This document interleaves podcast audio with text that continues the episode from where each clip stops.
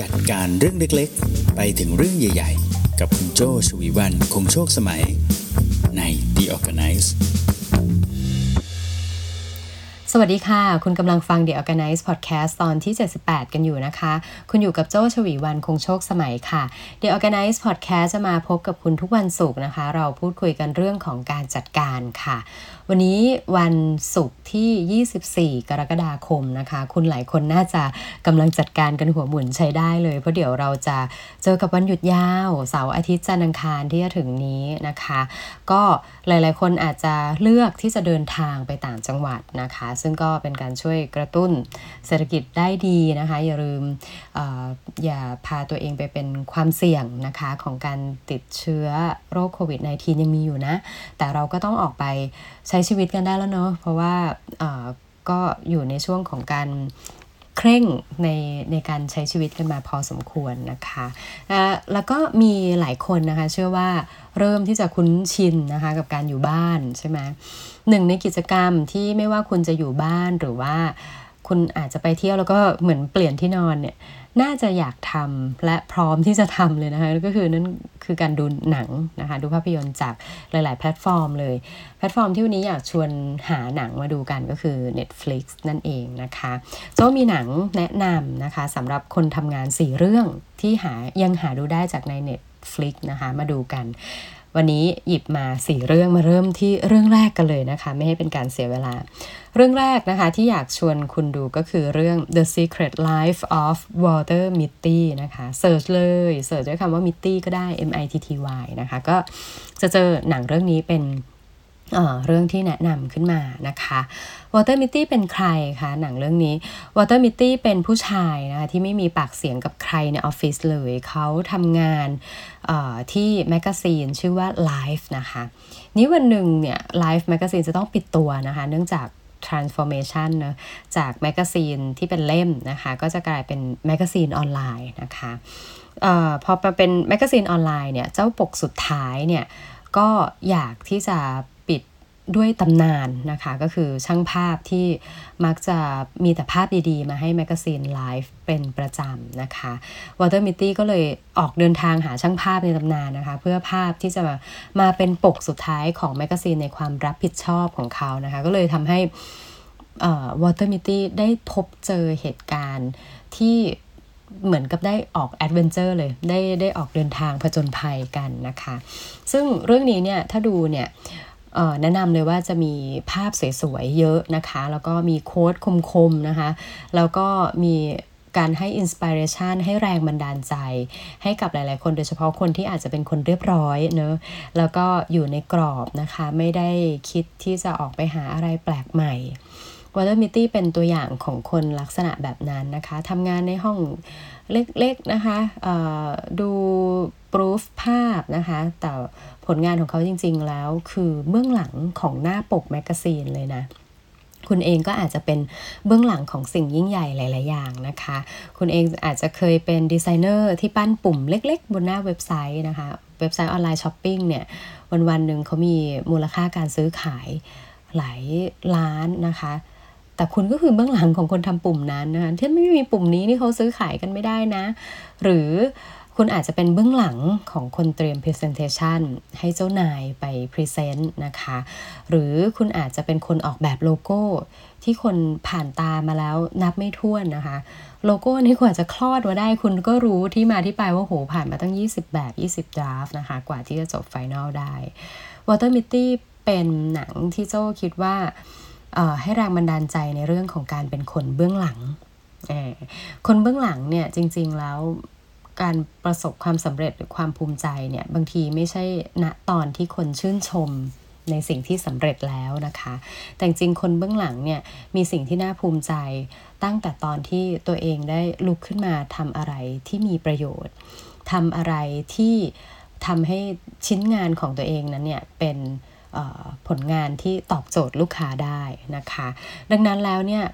มันอาจจะไม่ต้องรอให้ใครชื่นชมนะคะ แล้วงานของเราถึงจะมีค่าหรือตัวของเราจะมีค่า เรารู้ตัวเราเองอยู่แล้วนะคะ ว่าเราเป็นคนที่ทำสิ่งนี้ขึ้นมา งานก็มีค่าตั้งแต่วันที่ เราลุกขึ้นมาทำแล้วนะคะ หนังเรื่องนี้มีโค้ดหนึ่งที่ดังมากนะคะ หลาย ๆ คนอาจจะจำได้ โค้ดนั้นก็คือ beautiful things don't ask for attention นะคะ หรือความงามที่แท้จริงเนี่ยเขาไม่เคยเรียกร้องความสนใจเลยนะคะอะไปลองหากันดูนะคะ เรื่องแรก The Secret Life of Walter Mitty นะคะ คนเบื้องหลังใครว่าไม่สำคัญ มาค่ะ ต่อกันด้วยเรื่องที่2นะคะ เรื่องที่ 2 นี่ก็น่ารักนะคะ คิดว่าหลายๆ คนน่าจะเคยผ่านตา แล้วก็ถ้าพูดถึง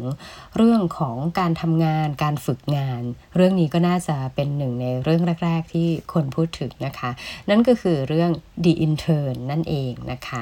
The Intern นะคะเป็นเรื่องราวของ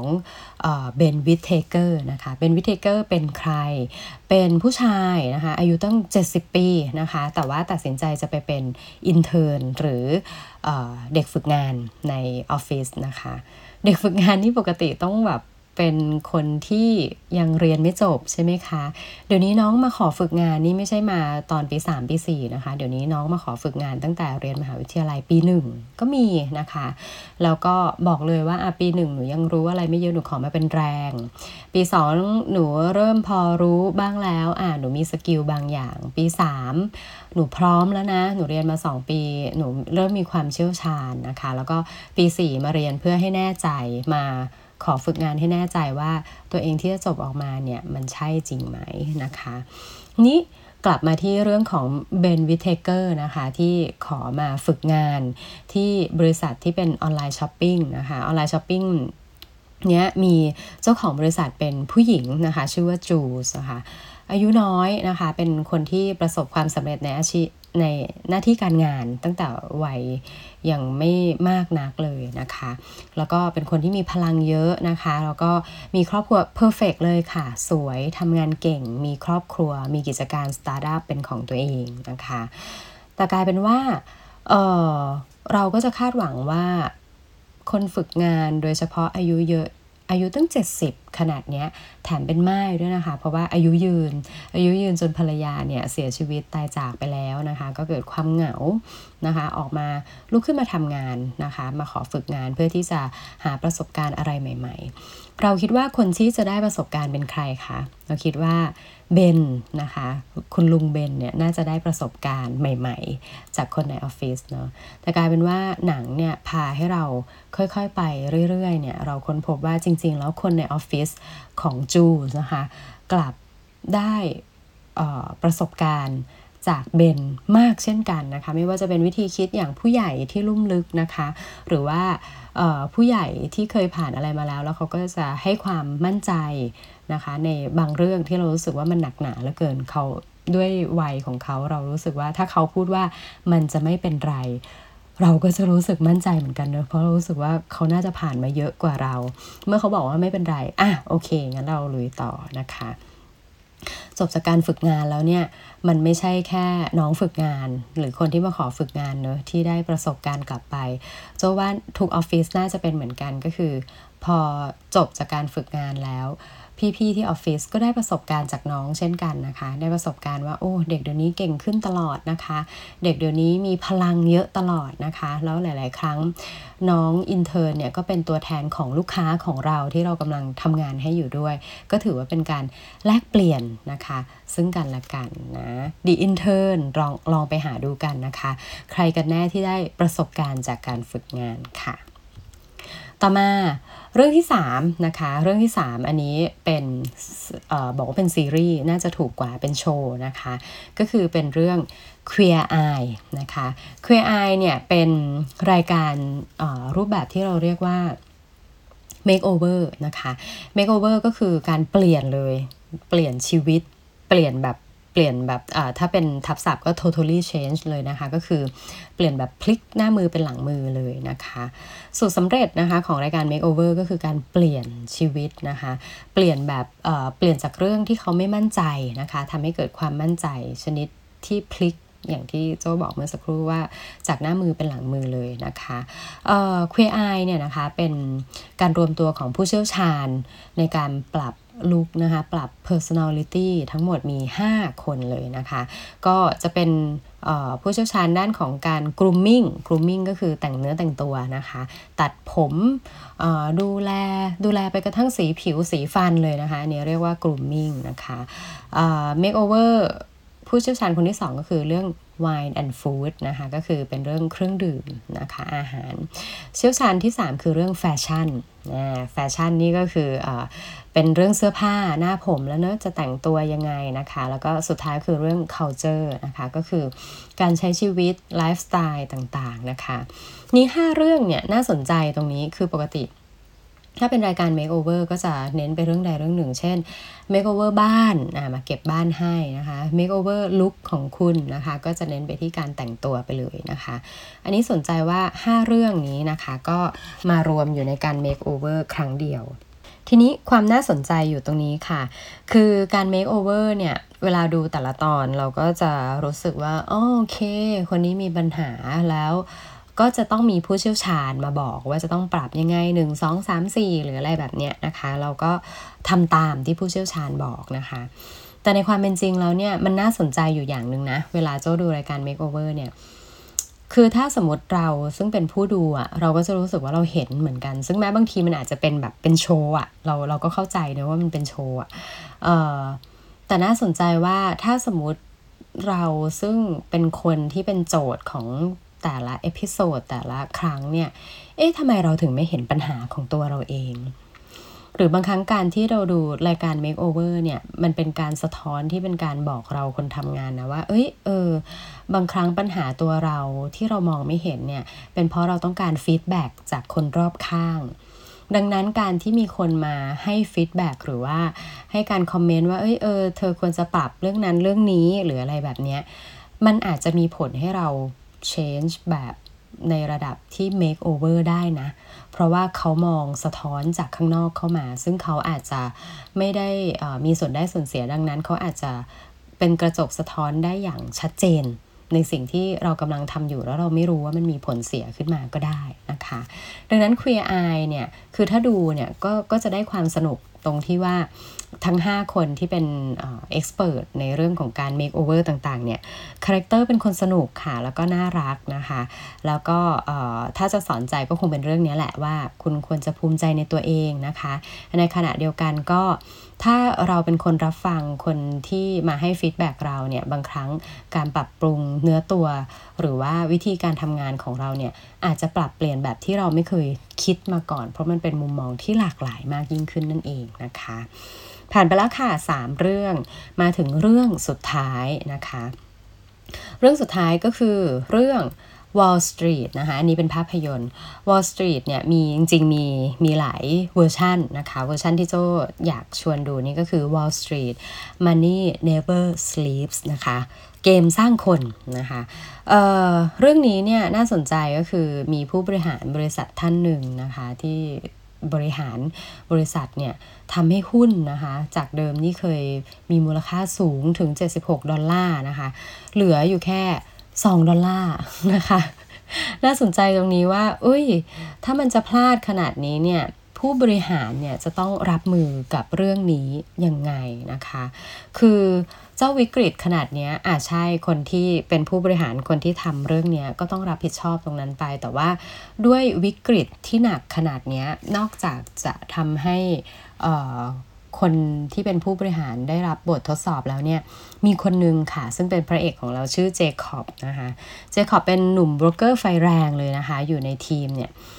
ก็ได้แรงบันดาลใจชุดใหญ่เลยนะคะ จากการมหกรรม การล้มการสูญเสียมูลค่าของบริษัทขนาดนี้เนี่ยนะคะ กลายเป็นว่า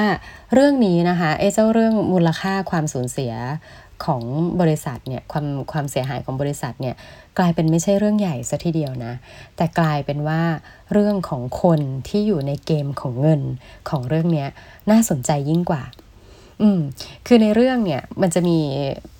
บางจังหวะนะคะที่เราเลือกที่จะตัดคนพลาดออกจากสถานการณ์นั้นไปเลยนะคะ เพื่อเป็นการแสดงความรับผิดชอบ แต่คำถามคือสมมติบอกว่าอย่างอันเนี้ย คนที่ทำให้มูลค่าของหุ้นของบริษัทจาก 76 ดอลลาร์เหลือ 2 ดอลลาร์คือใคร ไล่คนนั้นออกไปเลย ถามว่าไล่ปุ๊บ หุ้นกลับขึ้นมาไหม จาก 2 ขึ้นมาเป็น 76 เลยไหม เปล่า ใช่ไหม คือบางทีการตัดคนพลาดออกจากสถานการณ์เนี่ย โอเค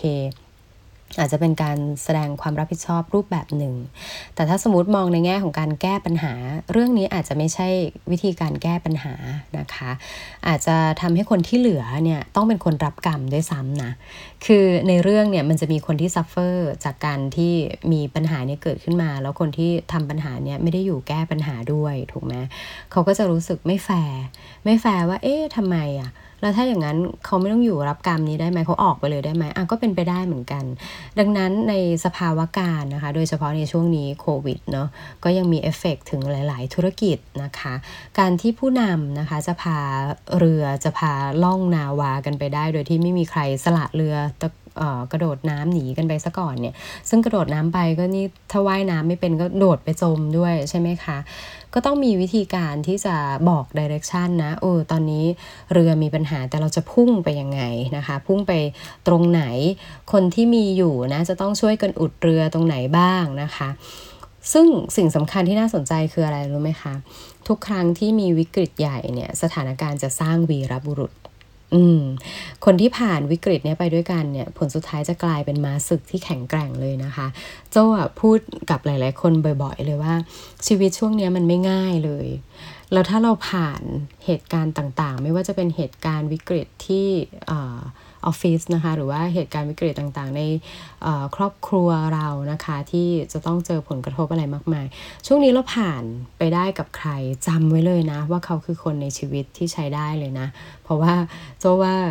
วิกฤตในช่วงนี้มันคือถือว่าเป็น once in a lifetime ของหลาย ๆ คนหลาย ๆ ประเทศกันเลยทีเดียวนะคะเอาล่ะดังนั้นสถานการณ์ที่ผิดพลาด สถานการณ์ความผิดพลาดใหญ่ ๆ ของใครบางคน อาจจะเป็นโอกาสที่ทำให้หลาย ๆ คนที่ในเหตุการณ์นั้นนะคะ มีโอกาสได้แสดงฝีมือ ได้กลายเป็นม้าศึกนะคะ เราก็ได้เพิ่มศักยภาพในการที่จะแก้ปัญหาเหล่านั้นได้ด้วยนะคะอะสรุปกันอีกทีนะคะสี่หนัง เผื่อว่าคุณอยากจะลองไปดูในช่วงวันหยุดนะคะ ที่นอกจากจะให้ความบันเทิงแล้วอาจจะ